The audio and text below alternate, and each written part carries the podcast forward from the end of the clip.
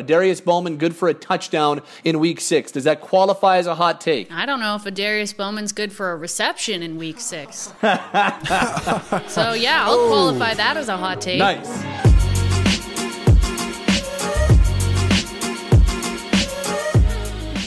Welcome to week six as the CFL Fantasy Podcast is a go. CFLFantasy.tsn.ca. Set your lineups and let's get ready as the season rolls on. We're already moving towards uh, one third of the season being done. For some teams, we're getting right up on it as the season is well underway and stories continue to develop. Get your lineup set and uh, we'll try and help you do that for another week. Welcome to the program, Pat Steinberg, along with Jeff Creever and Hannah Nordman. We've got lots to talk about as we get set for a four game week in week six. Don't forget, $10,000 is your season long prize for CFL Fantasy. And guys, we had a very busy week in CFL Fantasy, despite the fact that week five only gave us three weeks. And right off the bat, we have to get a, a huge round of applause and uh, some special music for Hannah Nordman because for the second time, time this year, one of our three members of the CFL Fantasy Podcast went over 100 points. 101.7 for Hannah last week. Uh, A, congratulations. And B, what do you have to say for yourself?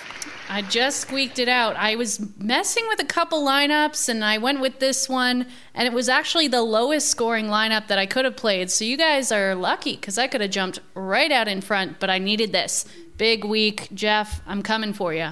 I'm curious to see what kind of special music Hannah's going to choose because she's the one that gets to edit this and, and, and insert it. Yeah. Um, so I, I, wonder what, what direction that's going to go in. I've got some sound effects up my sleeve. I'm ready. All right. Yeah, she can use. Uh, she can selectively use some good applause as well. Like it doesn't have to be sitcom applause. Like we can talk about roar of a crowd. It's uh, it's all in uh, it's all in Hannah's hands, but she deserves it. One hundred one point seven, second one hundred point week for Hannah this year. So our standings right now after week five, because Creever came in second, and for a second straight week, I uh, was the third place member of our team. Although I went like twenty points higher than what I ended up getting in week five. Uh, a little better. bit of a bounce back for me. It it, it, it was better, not as good as you two, but it was better. 87.8 points for me, 93.6 for Creever, and 101.7 for Nordman. So uh, lots to get into about our weeks because the no defense strategy seemed to pay off for both Hannah and I. Uh, Hannah, Duke Williams, and Andrew Harris uh, were big for you, and all of our locks of the week came through in week number five as well. James Wilder Jr., S.J. Green, and Andrew Harris for me, Jeff, and Hannah, respectively. So, it actually, in terms of advice and in terms of our performances, we actually had a pretty good week five, guys. I think that we can, for once, all three of us can be proud of our performances. Hooray for respectability. What a big week for the fantasy podcast. I you know what? And I don't know if you guys have any regrets. I you talked about the no defense thing and I was so sure I wasn't going to go with the defense last week. Well, Last minute lineup changes. I went with the defense, but I picked the wrong one. I went with the Winnipeg Blue Bombers over the Calgary Stampeders. Could have afforded Calgary. Um, juggled my lineup though to to get the Bombers in there, and it ended up costing me almost 20 points. 17 points being the difference between those two, but. Uh, yeah, you guys went with the no defense strategy and it worked for you. So that's that's big and that's big moving forward to tell you that you can do that if you need to to get extra guys in your lineup. And it's something I'm thinking about doing again this week. I haven't fully decided, but I don't love a lot of my options. So we'll see. Might be a back to back no defense. I disagree with that. I don't, uh, well, We'll see. We'll talk about that. We'll talk about that down the line. I think there. I think there are a couple of can't miss defenses this week, so uh, they're giving me lots of options anyway. As I'm still racking my brain on all of this. As it stands right now, I'm sitting and I'm looking at my preliminary lineup, and I do not have a defense uh, fielded right now. So we'll see. That is not set in stone, but as it stands right now, my preliminary lineup does not have a defense for a second consecutive week. But guys, I think there's more important things because I've got a huge question that I need to bounce off you, and I feel like Jeff, you're the the one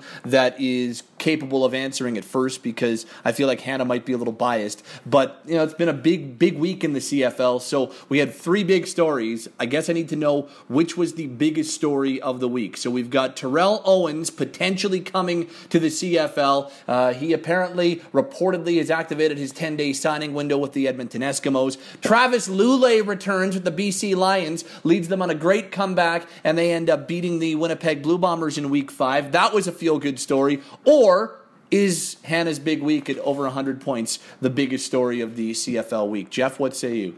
Well, I can barely hold the mic here. Uh, everything's slipping all over the place, grease all over the paper because I've got butter all over my hands from the popcorn. Terrell Owens, Pat, Hannah, Terrell Owens. We could be we could we could be choosing this guy in fantasy in a couple of weeks. I'm sure he'll be a twenty five hundred dollar player. Well, maybe more. I don't know. We'll see. If he's twenty five hundred, maybe he's worth a look. But hey. Uh, Terrell Owens, this is a guy that was one of the best receivers in the NFL for a decade and a half. Um, to me, that's the biggest story. I mean, no disrespect to Hannah. Hannah's 100 point week was was certainly remarkable, and she's catching up to me in the standings, and and um, things are looking up for us. But for the for the Edmonton Eskimos, whether they sign Terrell Owens or not, or if he ends up going somewhere else, I hope it's somewhere because uh, this guy not only is a great entertainer, but an, an absolutely phenomenal talent. Um, and I think he could do it in this league. I think he can play, especially if you put him uh, at an outside receiver spot where he's not running the waggle, uh, and if he's on a team that needs a starter at that position, which I don't see it being Edmonton right now, but. Man, how can you not get excited about that? I'd love to say I'm the big story, but even I can't say that. Uh, that BC Winnipeg game was wild. Did anyone see that finish coming? I know a lot of people in Winnipeg who are not happy. They either went to bed at halftime with a 17 point lead or they stuck it out right till midnight and regretted it. I had a six game streak in Pick'em going, and, uh, and the Bombers ruined that one. So I, that's a tough loss for me. I can't imagine for Bombers fans, especially the ones that went to bed. That's what you got to love. You got the game on the West Coast, and you end up going to bed at halftime thinking it's in the bag, and you wake up the next morning and go, whoops, what happened? I think a lot of them are asking themselves what happened after that one. Let's see how they regroup this week. Can we just remember that Terrell Owens hasn't caught a pass in a professional football game since 2010, and he's 44 years old? Like we're talking about, we're talking about a player that yeah, it's it's been a while since we've seen him play, uh, whether whether it be in the NFL or whether it be you know elsewhere, and whether we, it's been a long time since we've seen him lifting weights on his front lawn. Like Terrell Owens is 44 years old. Perhaps we don't, don't need to be talking about him coming to the CFL. And yet, as much as I say that, as much as I'm like, ah, you know what, it's probably not going to end up working out all that well the same time, I'm with you. As, as, as much as I hated that popcorn reference that you had telegraphed, Creever, I'm with you. I think that uh, it would be pretty cool to see him come to the CFL, if only for the fireworks and if only for the clips that we're going to get from him. So we'll see if Terrell Owens ends up coming his way uh, to the CFL or making his way to the CFL, rather. And if it's the Edmonton Eskimos or another team, it'll certainly provide some entertainment. Whether it's on the field or not, that remains to be seen. And yeah, I enjoyed seeing Travis Lulay uh, engineer that comeback and return to the CFL as a starter as a victorious quarterback. Okay, we're underway in the week six edition of the CFL Fantasy Podcast. Let's go through our week five highlights to get you set for week six. As look, Hannah called it on Twitter earlier this week she's not wrong. She's bang on because Andrew Harris seems like he is a lock and a must start every week. It's not very often that the most picked player ends up getting the most points in any given week, but that was the case this week as Harris continues his breakneck pace 32.8 fantasy points against the BC Lions. As for receivers, Duke Williams continued his domination 27.3 points. That is a fourth consecutive week where he's gone over 20. Can't pick him this week. Eskimos have a bye. Only other receiver that went over 20 was Jeff's lock of the week last week. SJ Green broke out with 25.1. And if you took his advice and you gambled on Green, you got him at a pretty good price, and that paid off in a big, big way. Quarterbacks, not so good. Mike Reilly, the only one to go over 20 last week. He went 21.8. Travis Lulay made him the uh, his late touchdown made him the bargain of the week. He was about $5,000 last week, and so he ended up giving you some decent points as a result. Outside of that, Bo, Bo Levi Mitchell gets hurt, so didn't put up a lot of points. And how about the combined points for Winnipeg's Matt Nichols? My hot take of last week. He killed me. And uh, Ottawa's Trevor Harris. Nichols and Harris, not each combined for 2.3 points. Wah, and if you put wah. either Harris or Nichols in, 2.3 points, Jeff, that's right. Yep, that's right. Wah, wah. Okay, I'll, I'll, leave. You know what? I'll leave the sound effects to Hannah and, and the magic of editing. Um, 2.3 points. Wow. Awful. Pat, how do you have any breath left after all that? That's a, what a that was a mouthful. What a week. Not even done because Shaq Johnson was the uh, bargain bin steal of, steal of the week, and Romar Morris gave gave everybody a pretty good buy as well as he stepped in for the injured Terry Williams for the Stampeders and uh, had 83 savvy fantasy owners pick him up. Uh, he was a bargain basement play, twenty five hundred dollars gave you 13.2 points. So some good bargain picks. We didn't pick any of the bargain picks last week, but uh, certainly there were some good bargain picks last week. So that's what happened in week five, and it's funny because as we look ahead to week six, guys guys, a really interesting topic that popped up during week five matchups. We were all looking forward to the rematch of Ottawa and Calgary, and it turned out to be a little bit of a dud from a fantasy standpoint and from an Ottawa standpoint. The Stampeders were dominant in a 27 3 victory as Nick Arbuckle stepped in for the injured Bo Levi Mitchell. He got the job done, uh, and defensively, the Stamps were off the chain. So we talked about that game going in because their week three meeting, despite the fact it was fairly low scoring as well, gave us a nice, Jeff, as you called it, a nice fantasy baseline for a lot of players. But outside of really Don Jackson and Kamar Jordan, who had nice weeks, there were not a whole lot of really solid fantasy plays, especially from the Ottawa side. If you took anyone on the Red Blacks, you were solely disappointed last week. So I guess, guys, I'll throw this one out there because as Ottawa's back in action this week, and as we look ahead to week six, how gun shy are we about putting Red Blacks players in our lineup? Are we a little worried about their performances in their two games recently against the Stampeders, or is it just a product of them playing by far the number one defense in the league?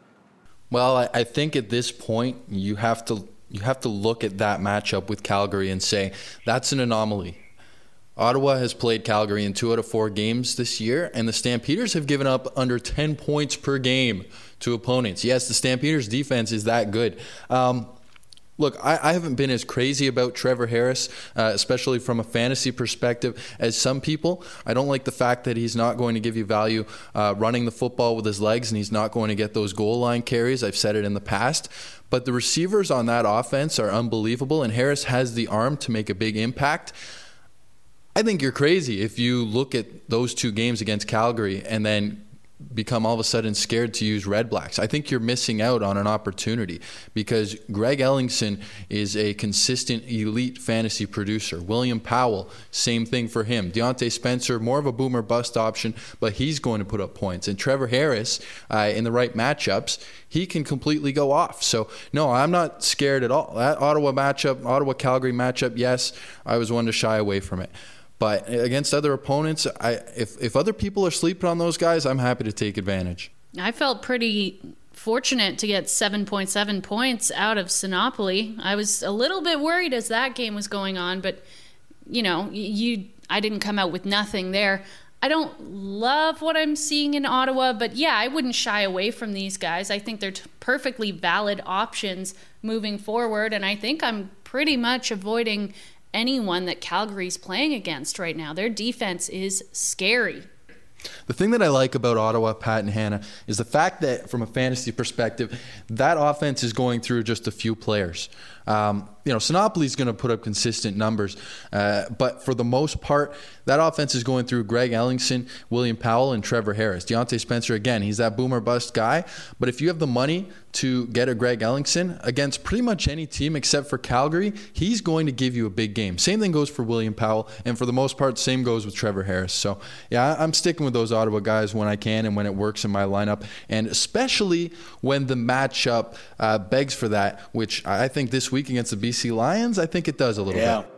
That that's kind of what I was going to say, and I, I, hate to be the third person to say the same thing and agree because it's always better when we disagree a little bit. But I, I can't I can't fake it because you take a look at that matchup; it's tantalizing for all those players you mentioned, uh, from Sinopoli to Ellingson to to Diontae Spencer, Trevor Harris at quarterback, and William Powell seems like a pretty really solid play this week in Week Six as well. So I like the matchup for Ottawa. I'm not scared about them going up against the Stampeders and not putting up a lot of points because the Stamps as we'll talk about as this uh, program continues. Stamps defense is next level right now, and it's tough to pick anybody, good offense or not good offense, going up against the Stampeders defensively. So I'm with you. I don't think it's a risky play. Ottawa's got BC on Friday night, and we'll see if the Red Blacks can bounce back offensively after putting up just three points uh, in week five against the Stampeders. Okay, week six is upon us. Let's get all that we need to know looking ahead for our fantasy matchups and on field matchups. Hannah has got our week six fantasy flash. I've just been handed an urgent and horrifying news story. And I need all of you to stop what you're doing and listen. Cannonball! All right, the Argos have signed former NFL running back and Pro Bowl returner Dexter McCluster. He played for the Kansas City Chiefs, Tennessee Titans, and San Diego Chargers and attended his first practice on Tuesday. He will appear in the game at 2500, although it's unknown whether he'll actually debut on Saturday. Continue to monitor the Stampeders quarterback situation this week. Bo Levi Mitchell has been in full equipment at practice, but Nick Arbuckle continued to handle most of the reps on Tuesday in practice. Arbuckle checks in at $5,000, and he's starting to look like this week's starter if things don't change fast. Staying in Calgary, Danny Austin of the Calgary Herald reports that both receiver Eric Rogers and running back Terry Williams are practicing this week. Both sat out in week five but could be available against Montreal on Saturday. Drew Willy was back at practice this week for the Als and is expected to get the start against Calgary. While Willy checks in at 62.96, he faces a nightmare of a matchup against the vaunted Stampeder defense. In BC, Wally Buono has said that Jeremiah Johnson is very doubtful to play this week. Look for the Lions to activate Brandon Rutley if he's ready. The Ticats are off the bye week this week, but may not have Luke Tasker. Their dependable receiver will be a game time decision, according to June Jones. And no update on the status of injured running back CJ Gable. The Eskimos are on the bye this week, but if he can't go in week seven, Jordan Robinson and Shaq Cooper will be candidates to take his place. Whew, I'm exhausted after that. A lot of news, a lot of stuff going on this week. Wow.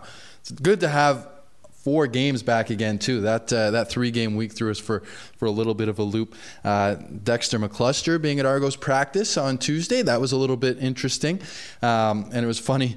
McCluster uh, told our guy Chris O'Leary, and you can see the article on CFL.ca, but he mentioned when he got to Toronto, the first things he noticed were the CN Tower and how much Drake is on the radio. And I kind of thought, well, yeah, I guess Drake is on the radio a lot, maybe maybe a little too much. Is that just a Toronto thing, or is that uh, like Hannah? You're from Winnipeg, and, and Pat in Calgary. Is that all of Canada? What is that? I haven't noticed it that much in Winnipeg.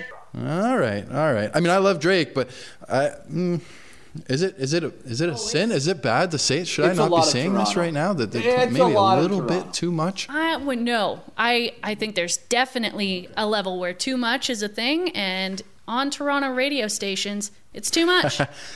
Let's uh, let's start with the quarterbacks. Bo Levi Mitchell, question mark, might not play. Probably won't play at this point. Mike Reilly on the bye week. Uh, the Alouettes with Drew Willy, the Riders uh, with their quarterback rotation. Got a lot of situations around the league that we're probably avoiding this week, or top guys that aren't available. Um, that, of course, makes Jeremiah Masoli the highest ranked option. And when you look and you think of the most guys that the guys that are most reliable, you're probably looking this week at Franklin, Lulay, and Masoli. Then I have to ask, what about the guys we talked about earlier, Matt Nichols and Trevor Harris? We talked about what they did last week. Uh, Trevor Harris putting up a negative score, Matt Nichols throwing a few picks in a loss to BC. These are two quarterbacks that we've talked about for a long time as closing in on elite, whatever that means. Some people are staying away now. Do these guys bounce back this week? You know, I'll I'll take that first because I put Nichols in my lineup last week, and remember, he was the, the big hot take. He was the guy that I was going with. I was pretty confident that they were going to open up the playbook a little bit for him and allow him to be a little bit more involved in the offense as opposed to his first start of the season, which they did, but he wasn't very good. Three interceptions, no touchdowns, just 214 yards. But it was one of those games, and, you know, it's it's funny because I'm looking here at my preliminary lineup again, and I've got Nichols in there, and I I think that there is a potential that we could be talking about him having a bounce back, and maybe I'm just maybe I'm just banging my head against the wall here, but I still feel like Matt Nichols is a solid buy. He's under seven thousand dollars, and against that Toronto defense, guys, Toronto is the worst passing defense in the CFL so far this season. You can put up yards on them over the top, and I think that they went out of their way to open the playbook for them in week five, for Nichols rather in week five. And he's their guy. He is the guy that is going to be under center if the Bombers are going to take that next step. If Winnipeg is going to finally win a playoff game here, and if they're going to be the group that they hope to be, and that is a team that can challenge to the top of the West Division, it's going to be with Nichols at quarterback. And I think that that's why they're going to continue to put him in there and put him in situations to succeed. So I look at this matchup. I look at Nichols. I look at Darvin Adams. Uh, I look at Nick Demski. I look at Wolitarsky. I think that, and obviously Andrew Harris. And I, I think that there are some potential interesting plays on the Winnipeg side of things, and Nichols is one of them. So we already talked about Trevor Harris. I think we all look at that as a, a matchup where he can bounce back in it against BC. And Hannah, I'm I've it's preliminary, but I've got Nichols in my lineup right now. Man, kudos because you said you might not do it last week and you went for it. So kudos to you. Didn't pay off, but to do it again, you're you're getting into fool me once, shame on you territory. Could Yep. he fool you twice? I don't love it. I'm not going anywhere near there until he shows me that he's ready. And I'm seeing a lot of downs still being given to Streveler in some key red zone sub five yard situations. I think he he, he didn't make them. They the conversions didn't come. But they're still going to him on some key plays, and until they give all of those to Nichols, I'm not sure. I'm not going near there. It's interesting because I, I think I think Streveler's usage might be a little bit overstated right now. He's mostly being used in short yardage situations, and then after he converts, they're kind of leaving him in there so they can they can uh, rush up and, and keep the defense from changing uh, from changing packages. But you know what? I, I, I as much as I was against Nichols last week, and as poorly as I, I felt that he played. I'm I'm kind of in his corner this week as well. And Hannah, I'm sorry to go against you here, but I think Nichols and Harris are both due for big bounce back weeks. In fact, I would predict 20 plus weeks for those guys. And now I don't know if that's a hot take or not. For both it's up of to them. you guys for both of them. I, I, I predict they will both have 20 or more points uh, based on matchups and based on tendencies. Look, Matt Nichols. Matt, Well, if it's if it's a hot take, then I'm with I'm with you right there. Like if it's a hot take, Well- then it's a, a dual hot take from Jeff and Pat. I don't know if that's a thing. If two people think the same thing, if it's a hot take, I don't know. I look. If the thing about Matt Nichols is th- this guy has been a reliable, consistent starting quarterback, and I don't think that all of a sudden changes after a couple of bad outings. Yes, he needs some time to get back into it, um, but the Bombers do have some weapons. And this week, Pat, you hit the hammer. Uh, well, you hit the nail on the head uh, with the hammer. I don't know how this whole hammer and nail thing works. I guess. Um, but with the fact that they're playing the Argos secondary, that's a group that has been exploited this year from a fantasy perspective. And even though the Argos held Mike Reilly and the Eskim- Eskimos to 17 points and 16 points back to back, respectively, there were a lot of yards there. And something tells me that bend but don't break. You can only do that for so long and get away with it. So I'm I'm I'm going with Darvin Adams this week, and I'm thinking hard about taking Matt Nichols. If it's not Matt Nichols, it might be Trevor Harris or it might be Travis Lulay.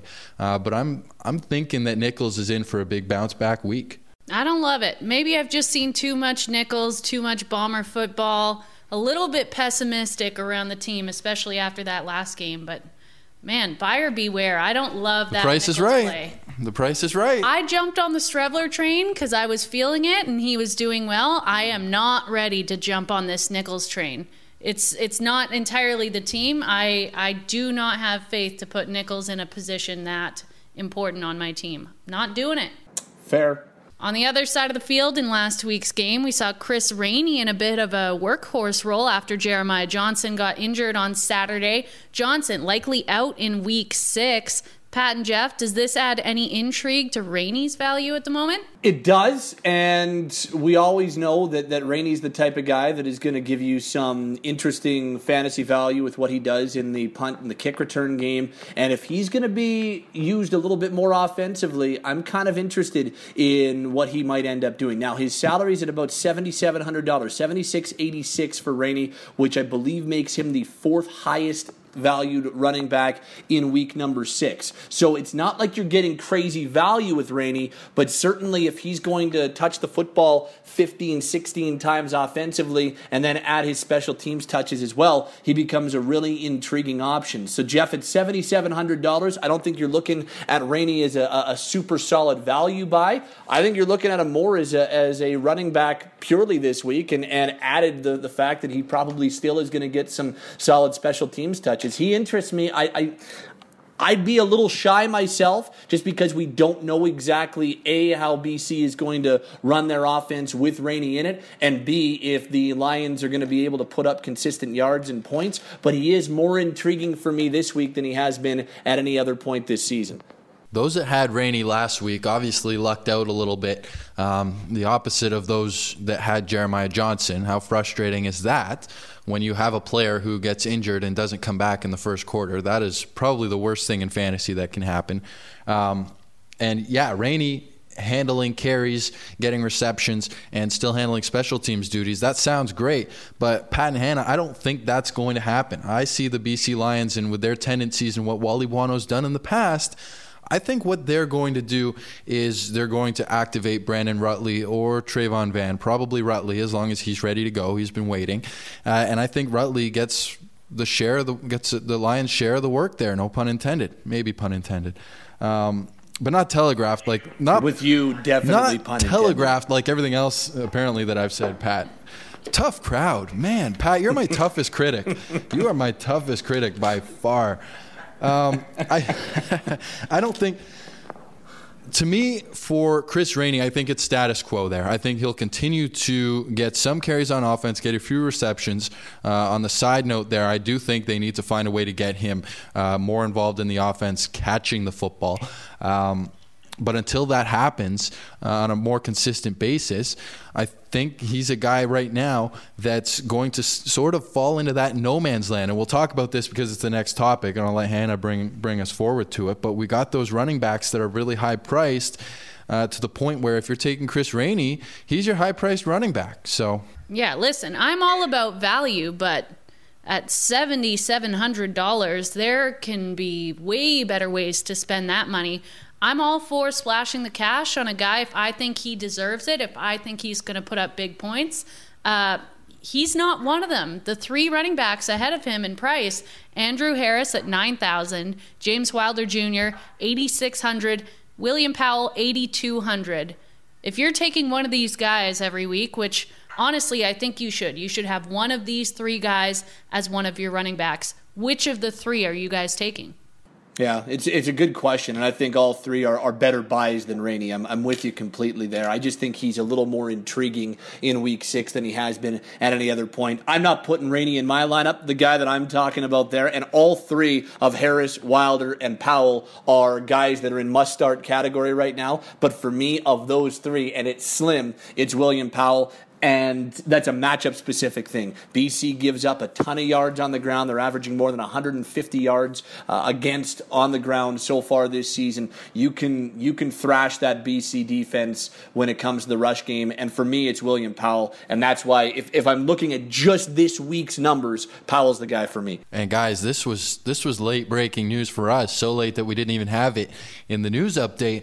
But Solomon Elimimian isn't playing this week. So that's true. That, that's. Yep. I mean, he he could be going on the sixth game, but whatever the injury is, it's a. I, I believe it's a wrist injury that was reported uh, earlier today and then confirmed by Wally Buono. But he, he's not going to play this week. And if that line's run defense and that front seven was vulnerable with Solomon Elimimian, um, imagine now.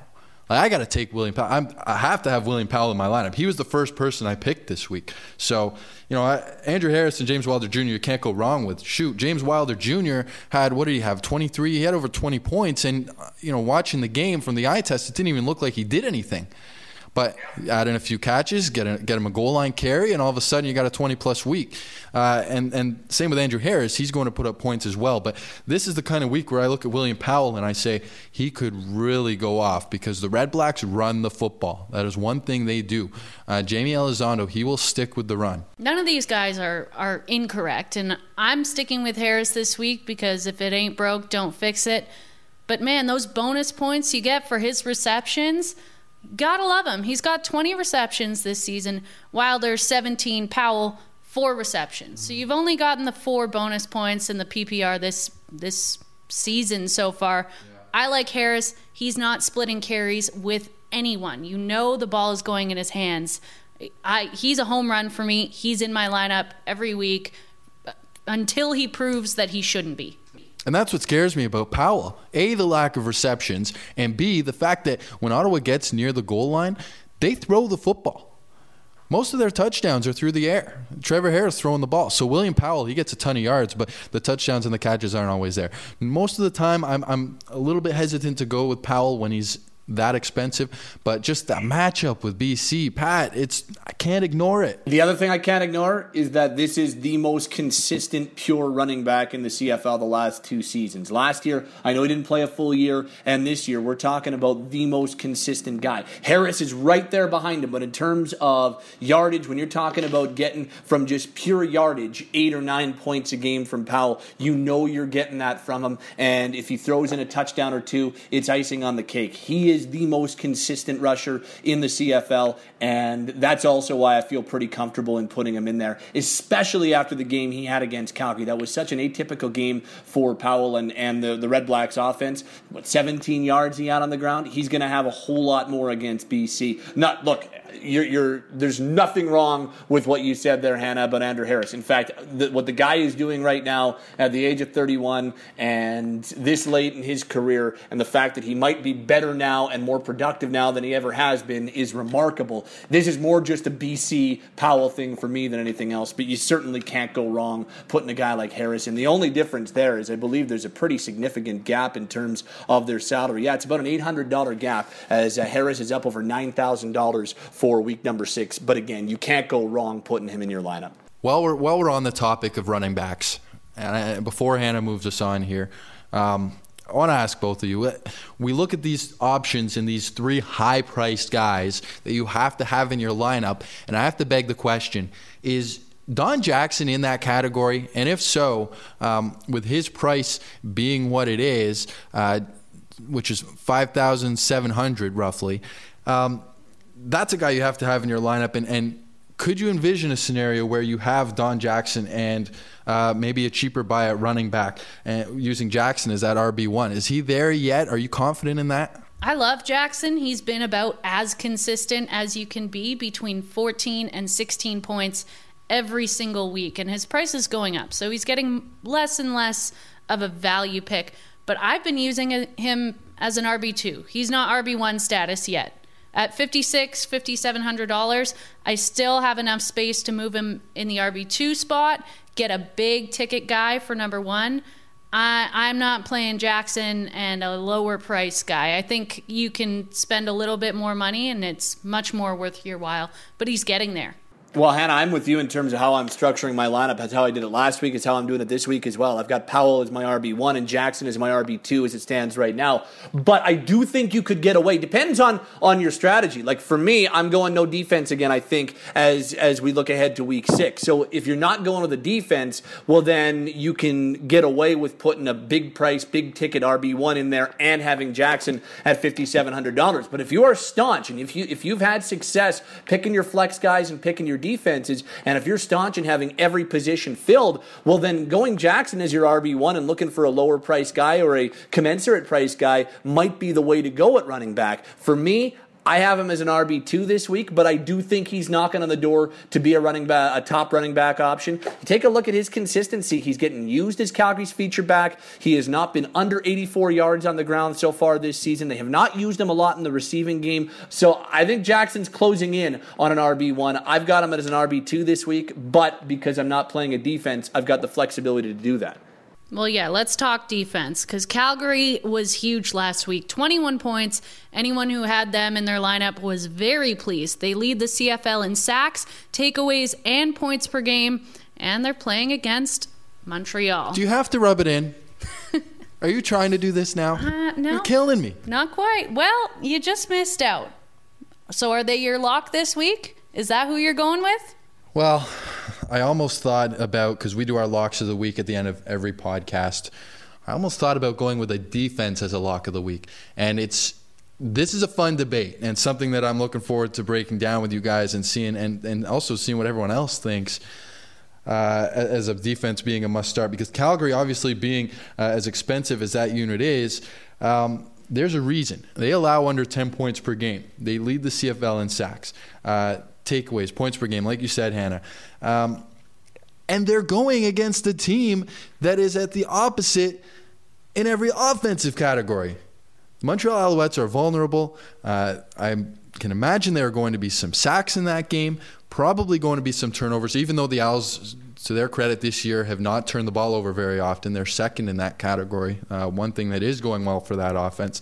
I just, the way that defense is playing, the fact that the game is in Calgary, uh, I think it's almost crazy not to take Calgary because if you have a defense that can give you 20 points, you take that for, for five, six thousand dollars, whatever it is. If you have a defense that you think is going to get you twenty points, you got to take that. As a recent convert to the don't field the defense side of things, it's tough for me to agree with you, Jeff, because from from a football perspective, there is zero doubt DeVone Claybrooks could probably go climb up a, a, a mountain here in the Rocky Mountains and proclaim, "I want to be a head coach," and he'd probably be a head coach right now if he wanted to, because Calgary's defensive coordinator is that good and he's got this defense playing at a ridiculous clip. They are number one in virtually every statistical category turnover ratio, turnovers forced, uh, overall points against, yards against, passing yards against, rushing yards against. This is the number one defense in the CFL by a bullet but it's not like they put up consistent fantasy points. It took them a three interception, four sack game for them to get the same amount of a, a, as a pretty good receiver. And that is that is an atypical game for any defense in this league, even the Stampeders.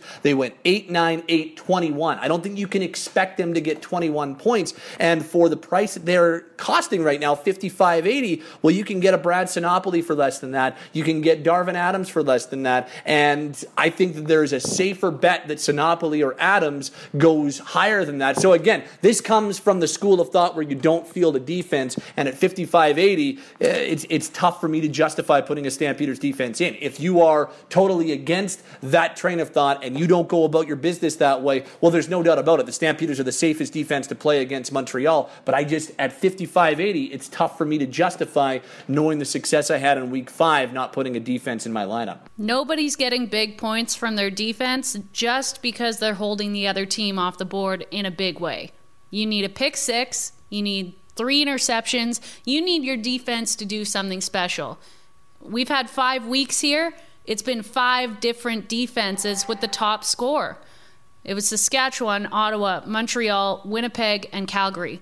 It, it really is a gamble here. You're rolling the dice. You don't know who's going to be the big defense coming out big every single week this is as close as I think you can get as a sure thing, but I still don't think it's there. And for 5600 I'd love to put that money on a receiver instead. Well, I'm I'm I'm doing the math here, and I got the chart here to break it down. You get a point for every sack. You get two points for a pick, a fumble, um, a safety. If you shut a team out, that's ten points. A touchdown is six points. Um, if you score a touchdown defensively, uh, and if you're allowing single digit points, that's getting you somewhere between four and seven points. I just, I think this Calgary defense, and the Owls give up a ton of sacks, so that's, you're probably looking at, I would have to say, you're setting a line of four and a half sacks, I guess, going into this game if you had to pick a line. I would probably take the over on that. Um, I think there's a really good chance that this Calgary team puts up a 20 point game against the Owls on defense, back to back 20 point games. I mean, if that's what they could do to Trevor Harris, uh, think about them at home. Also, in a game that's probably going to be lower scoring with Nick Arbuckle if he's starting at quarterback. I just. There's another defense I'm looking at this week, and it's the Hamilton Tiger Cats. I think it's a really good week to pick a defense because there are some good matchups there. I like the Ticats in that matchup against the Riders at home in Hamilton. Uh, crowd is going to be crazy. Uh, the Ticats defense hasn't done a ton yet as far as making big plays. I think there are many to come. And, uh, and I think the Riders are, vul- are vulnerable to make some mistakes. But yeah, for me, picking a defense this week, I know we've harped on it now uh, quite a bit, but picking a defense is a no brainer. And if I don't pick Calgary, I will take Hamilton. Well, let's talk about that Thursday night matchup. Ticats and Riders back off the bye and they play in a rematch. Last time they played, the Riders squeaked one out, although the Ticats were the better team throughout most of the contest. Pat, you were bullish on Jeremiah Masoli last time. Is he a solid pick in week six? All this guy has done since the final few weeks of last year and into his first four starts of this year is throw for 300 or more yards each and every week. And when you factor in what he's going to get you in terms of his rushing yards, he got you six fantasy points last week on the ground, or week four rather, his last start, uh, to go along with his 300 plus yards passing.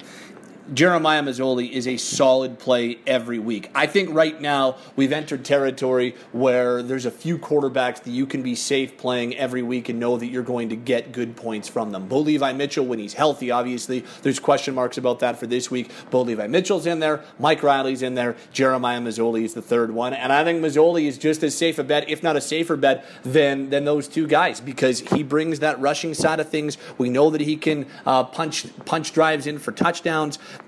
This is a solid, solid, consistent quarterback who has developed into one of the best in the CFL. He's got an opportunity to make history in week six, and he's going up against a Saskatchewan team that I still have a lot of question marks about, and Hamilton's at home. I like that, and uh, if you're willing to put $10,000 on a quarterback, I think that it's, a, it's almost a no brainer in Jeremiah Masoli if you've got the flexibility to fit in his salary. I don't have much to add there. I agree with everything you just said. The only thing I will say to sort of emphasize that point is I like the floor. If 300 passing yards and another 50 on the ground is is your floor, if that's the minimum, um, I mean, even consider his last game against the Riders where he didn't find the end zone.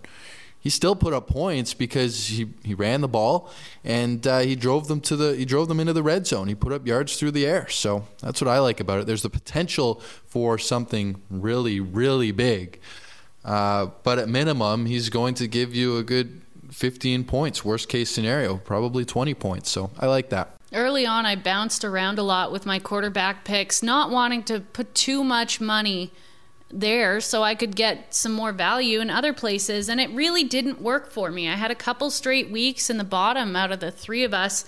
Since then, I've regressed to safer quarterback picks my Reillys, my Mitchells. And with them out, I'm looking right at Masoli. This is the guy who I want. I need that steady guy at quarterback just to get the basis of the points. Although quarterback this week was rough. Reilly's the only guy who really went off. I think yeah. he had 21 points. The rest of them were 15 or under. Yeah. It was a very weird week for quarterbacks. Yeah, Lulay put up 15, and it wasn't trending in that direction. He was closer to five points going into that fourth quarter, uh, and he salvaged it during that crazy comeback. Uh, but other guys, it just wasn't there. We talked about the struggles of, of Nichols and Harris, and then even James Franklin, who looked good throwing the ball in the rain and put up yards, uh, didn't score a touchdown and threw a pick, so he only ended up with 10 points. So, yeah, it was a rough week for the quarterbacks. And even if you spent uh, 14000 to get Mike Reilly, you're probably not not thrilled with what he gave you. Uh, although mm-hmm. you know that's why you're spending the money on Reilly because even in a bad week, he's still giving you the 20 points. So.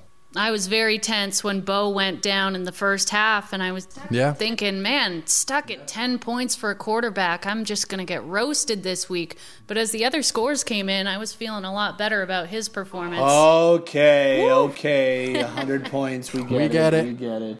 We'll allow it. We'll allow it. You know what? We got to give it to her. We got to give it to her. You guys get 100 points in a week, and I'll give you guys props too. Don't hold your breath. We will. We will. We're coming. Hannah, what did you say? Some people are, are getting close to 600. Has someone reached 600 points yet? What's our leader at? Well, do you know what our leader's at, our, our uh, national leader?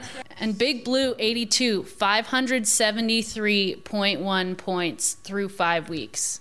This is the guy who's getting over five, over 100 points every single week. And there's quite a few of you guys over 500. You're killing it. All right. We have some ground to make up.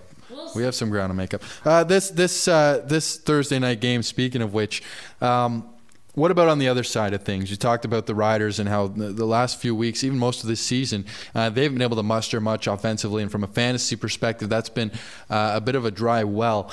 Uh, we've stayed away in the past. Has anything changed for you guys there? I don't think so. I'm still I'm still a little bit wary of, of the whole quarterback situation there. I certainly don't have any riders in my lineup right now. Um, that's that's a group that I'm if if they're going to grow and if they're going to grow into being a productive and consistent offense, I've got to see it first because right now I don't see that. So I'm still shying away from most riders, if not all riders in my offense right now, until they figure out what's happening with that quarterback situation. I'm similar. Definitely staying away from receivers. Marcus Thigpen intrigues me a little bit. 19.5 points against Hamilton last game. But you also can't go chasing last week's results. So I I don't think there will be any any riders in my lineup this week. Yeah. Yeah, I like Thigpen, um, and I may take him this week. I think I have him penciled in right now, although it's in pencil, so I may erase it. But you know what? It's not often you can get a lead back at 4,000, and he's he's one of those game breakers that can score anytime he touches the ball. And he seems to have established himself as a clear favorite in that backfield. The other guys are clearly backups. Tre Mason uh, and Jerome Messam. And the other guy I like there, a bit of a sleeper, but I'm, I'm kind of going to keep him in my back pocket. I don't like him against Delvin Breaux, but as long as Duron Carter's not on offense, I like Shaq Evans in that spot. I think he's uh, he looks talented, and I'm going to keep an eye on him. Uh, but he draws a really tough matchup there, so I don't think it's the week to go with him. But he could be a bargain buy for me down the road. Yeah, future money pick right there. Before we finish, let's look at the Argos Bombers game because Jeff you brought out your crystal ball last week and you had SJ Green. You said he would get double digit catches. Sounded kind of nutty, ended up being right. Green, back to being a dependable fantasy option, or what do we make of this Argos offense? I'm turning red right now. I'm so flattered. Some applause Nailed for you, too. Here you go. oh, man. Um, yeah, I honestly, with this Argos offense, it's it's a concern to me. Uh, they have a really good quarterback, I feel, in James Franklin, and, and I've I've sung his praises enough. I don't need to do that anymore. Um, but that downfield passing option. I mean, S.J. Green and Armanti Edwards are the top two options, uh, but those guys are both on the wrong side of 30. They just don't scare me with who they've got catching the football. Uh, so uh, you know what? I if I may go with SJ Green sometimes. He's still pretty pricey. Uh, he's gone back up a little bit. He's over the six thousand dollar mark this week. Uh, Armanti Edwards has has not been productive enough for me to take a chance on. And really, uh, outside of outside of Franklin and Wilder, that offense is looking like a like a pretty barren desert right now. Yeah, when it comes to Wilder, we've already talked about it. He's in must start category. It's it's all about when it comes to Toronto players. If I really like uh, on the receiving side of things, if I really like the matchup, then maybe I'll I'll go with the player. Maybe I'll put in an SJ Green or something like that. But unless the matchup really jumps out at me, I'm a little hesitant right now. Look, I like James Franklin. I think that he showed some impressive signs in his two starts as a member of the Argos to this point, and I think that they're going to be okay and, and still in the conversation with him at quarterback. But I just I, I don't see them being explosive enough offensively on a regular basis for me to be comfortable in having a lot of uh, playmakers on the Argos side of things in my lineup. So I'm still shying away from a lot of double blue players right now. Wilder and maybe Franklin, but mostly Wilder would be the exceptions. I'm getting more and more comfortable with Toronto and up against Winnipeg. We've seen sometimes in a in a half, in a quarter, the Winnipeg defense just completely forgets how to defense. There's no saying that that won't happen this time. I kind of like the value there. I think SJ Green might be in my lineup this week. But I've had my receivers on autopilot for the last couple weeks with Derel Walker and Duke Williams. So I'm really going to have to look around this week because with those guys on a bye, man, I'm actually going to have to put some work in here. I like the use of the word defense as a verb. Enjoyed that. Defense gonna defense. Or in Winnipeg, sometimes they're not who knows? Maybe Dexter McCluster changes things up a little bit there. Uh, I could see him being used as kind of that uh, Anthony Coombs receiver, running back hybrid. And, uh, well, maybe maybe one day Terrell Owens somehow ends up on that roster. Okay. I, well, okay. Okay. All right. I'll stop. I'll stop. Hannah, what's the next topic? I'll stop. Well, then the Bombers. What about them? Darvin Adams still hasn't been able to put up the big numbers. Looks like there could be a steal there, probably in Jeff's opinion. He's high on him. I'm still not sure. Are we looking at a guy like Adams, Dressler, Demski? Um, I am, and I, and I mean Demski is, is still interesting and, and and still a bargain buy at his current salary. But Darvin Adams, five thousand four hundred dollars. I really like that because to me he is still in that class of upper echelon receivers in the CFL, and he just hasn't had a very good season so far. Part of it was because Matt Nichols wasn't there, uh, and part of it is because the Bombers' offense hasn't always been ticking uh, and and uh, executing vertically but I do think that he is going to have that breakout game. And uh, I think this could be the one against an Argos defense that, as we've talked about, is vulnerable to giving up big plays. You look at what the Eskimos have done. And uh, Duke Williams has had a field day the last two games against the Argos. I'm looking for Darvin Adams to get a lot of those catches this week and finally find the end zone. He's just way too good of a receiver to be held off the board for this long. And and at that price, uh, I'm looking at him as a as a WR1 that I can play in my WR2 slot. So I love that. 5400 for Darvin Adams. Yeah, and I, I've got I'm right now I'm I'm torn between him and Brad Sinopoli in my lineup as a flex player right now because I, you take a look at Darvin Adams, guys. He actually had his best game of the season in week number five, where he I know he did not end up with a touchdown, but he hauled in four receptions. That's a high point for him through five weeks. 72 yards, also his highest point as well. So if we're talking as as we expect with Matt Nichols coming back into the lineup we expect Adams to be targeted more. We expect him to be used more in this offense, more of a focal point. point, and with that will come the yards and eventually the touchdowns and some of the red zone looks. So I'm I'm pretty confident confident at 5403 that Darvin Adams could be a, a solid buy this week. Him and Sinopoli, I'm I'm torn between those two guys right there. So I'm with you. Uh, your your analysis right there on Adams is bang on, Jeff, because I think he is a decent play this week. I think there's some decent bargains in, in Demski and Dressler in there as well, but the, the biggest player on the Bombers in terms of playmakers, not named Andrew Harris, that I'd be looking at in Week Six, definitely would be Darvin Adams. I think there's some value there. And let me let me float another name out there that has sort of become forgotten in fantasy circles, and it's Adarius Bowman, and nobody's touching him right now. This is the one week that I'm sort of thinking, hmm. I hope I can find a way to get him in my lineup because honestly, that's a bargain pick right now. He hasn't done anything so far, so don't yell at me. Don't call me crazy. Um, this is out there. This is this is a hot take. Call it what it is. Uh, I think that this is the week that Adarius Bowman and Matt Nichols start to sort of build things up a little bit. Uh, he's not in that offense for no reason. He's not a decoy. I know he's aging a little bit. Um, but he's not a spare part, and it's time for him to start contributing. So I, I, see him making some catches this week, and I have a little bit of a prediction that he's going to find the end zone. I think that's what's going to happen. That is bold, though. Two two weeks with no points hasn't really well, done much of anything. Not two straight weeks, but two yeah. out of five so far if he hasn't proven anything, I I'm not going anywhere near him. But the thing you have to consider in that in all of that is that the Bombers haven't been racking up passing yards uh, over that span, and I, I would think that that trend is going to end uh, very soon. And when it does, there there's going to be some yardage there for Bowman. Well, if you guys are high on Nichols and you're high on a guy like Bowman or Darvin Adams, it leads well into our first fan question. What's the best QB receiver stack in fantasy this week? In terms of value, which I think Winnipeg, if you're stacking that, that would be value, and production. Well, I mean, I, if if we're looking at value and production, I like the Nichols and Adams buy in terms of a stack, and and that's why because I've got Nichols in my lineup for Week Six. That's why I'm leaning towards Darvin Adams over Brad Sinopoli in that in that position we were just talking about. So I that that would be the one for me. And just just on the Adarius Bowman front, uh, you, are not that far off, Hannah. Uh, not two straight weeks of no receptions, but two straight weeks with one combined reception. So it's not that far off. So that, that is that is not the stack I'd be looking at. Uh, I'd be looking at Nichols and Adams as the best value that you could potentially get there uh, when you combine it to potential prediction. Well, if Bowman comes through with something big this week, I am going to look like a genius, and I'm.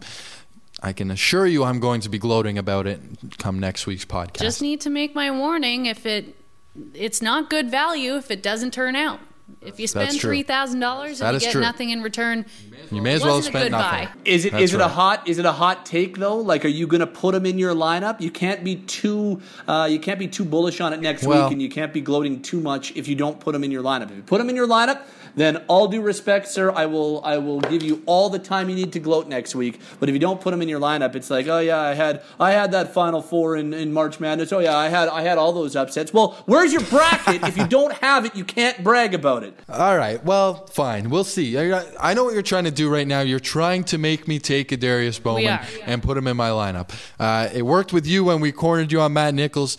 Um, I don't know if it's going to work with this because I've got other other players to consider there. Uh, just wanted to throw that out though. Uh, as far as the stacks go. Um, and and I'll move it along. But uh, I also like Trevor Harrison, Greg Ellingson. I think that's a can't miss connection this week. Ellingson was too quiet last week, and he should have a heyday against that uh, that Lions secondary. All right, let's hit the three minute warning. Running out of time here. Three minute warning now, or is it? It is the warning. Starting with our money picks, Jeff, you want to lead us off? Yeah, I talked about Adarius Bowman, uh, but my money pick this week is going to be Ricky Collins. Uh, comes in slightly over 3,000, but I feel like he's been targeted a lot. Hasn't been able to come up with some big plays downfield, but I think that changes a little bit this week against the Ottawa Red Blacks. I think uh, you're going to see some fireworks in that game. Um, and he should he should be able to establish some good chemistry with Lulay. So I'm looking for that offense to get vertical and get moving downfield. I think Ricky Collins and Lulay are are a really underrated stack this week, in my opinion, uh, at a cost of what around around nine thousand dollars. You can get the two for, so you could really stack your team elsewhere. Uh, so that's what I like this week. If you are looking to find a, a true bargain basement guy that could have himself some decent production, I'm not talking about big time production, but I think that Drew Wolitarsky, with that matchup against Toronto, the worst passing defense in the CFL, I think he could put up some yardage. I think he might get a couple of targets. Even if he only hauls in two or three passes, we could still be talking about uh, between five and ten points for Wolitarsky. So I think he's a he's a decent buy at twenty five hundred dollars. If you're looking for a true bargain basement pick, I think Wolitarsky's a safe bet in week six. Yeah, I was big on Wolitarsky at the beginning of the season because he did have so much chemistry with Streveler, but hasn't quite been there yet with Nichols. Uh, this could be the week. I'm actually going to stay in Winnipeg, though, jumping in my time machine, going back to my week one money pick, Nick Demski. He's been at 2500 for several weeks. He's getting pretty consistent looks, consistent catches. He had almost 13 points last week and at $3400 this is maybe the last week where he'll be a money pick situation. So, Nick Demski, I've had him in my lineup a few times this season and I've been pretty happy with him. He is my money pick. Let's switch over to lock of the week. This guy will be in our lineup, guaranteed 100%. Jeff, who is your lock of the week this week? Guys, I have sort of a policy with my with my picks or any pick in fantasy. I don't pick Z receivers, so I, that I don't know, Pat. I, I think that's uh, that's a pretty gutsy move going with Wolitarsky. Um, for my money pick, I'm, I'm going with Greg Ellingson, uh, dominant dominant receiver, and uh, love the matchup he's got with the Lions. Like I said before, I think there's something to exploit there, and I think Trevor Harris looks to him early and often. Not only will he get a lot of targets, I see him breaking uh, at least one long one and finding the end zone. So I think Ellingson is a can't miss pick this week.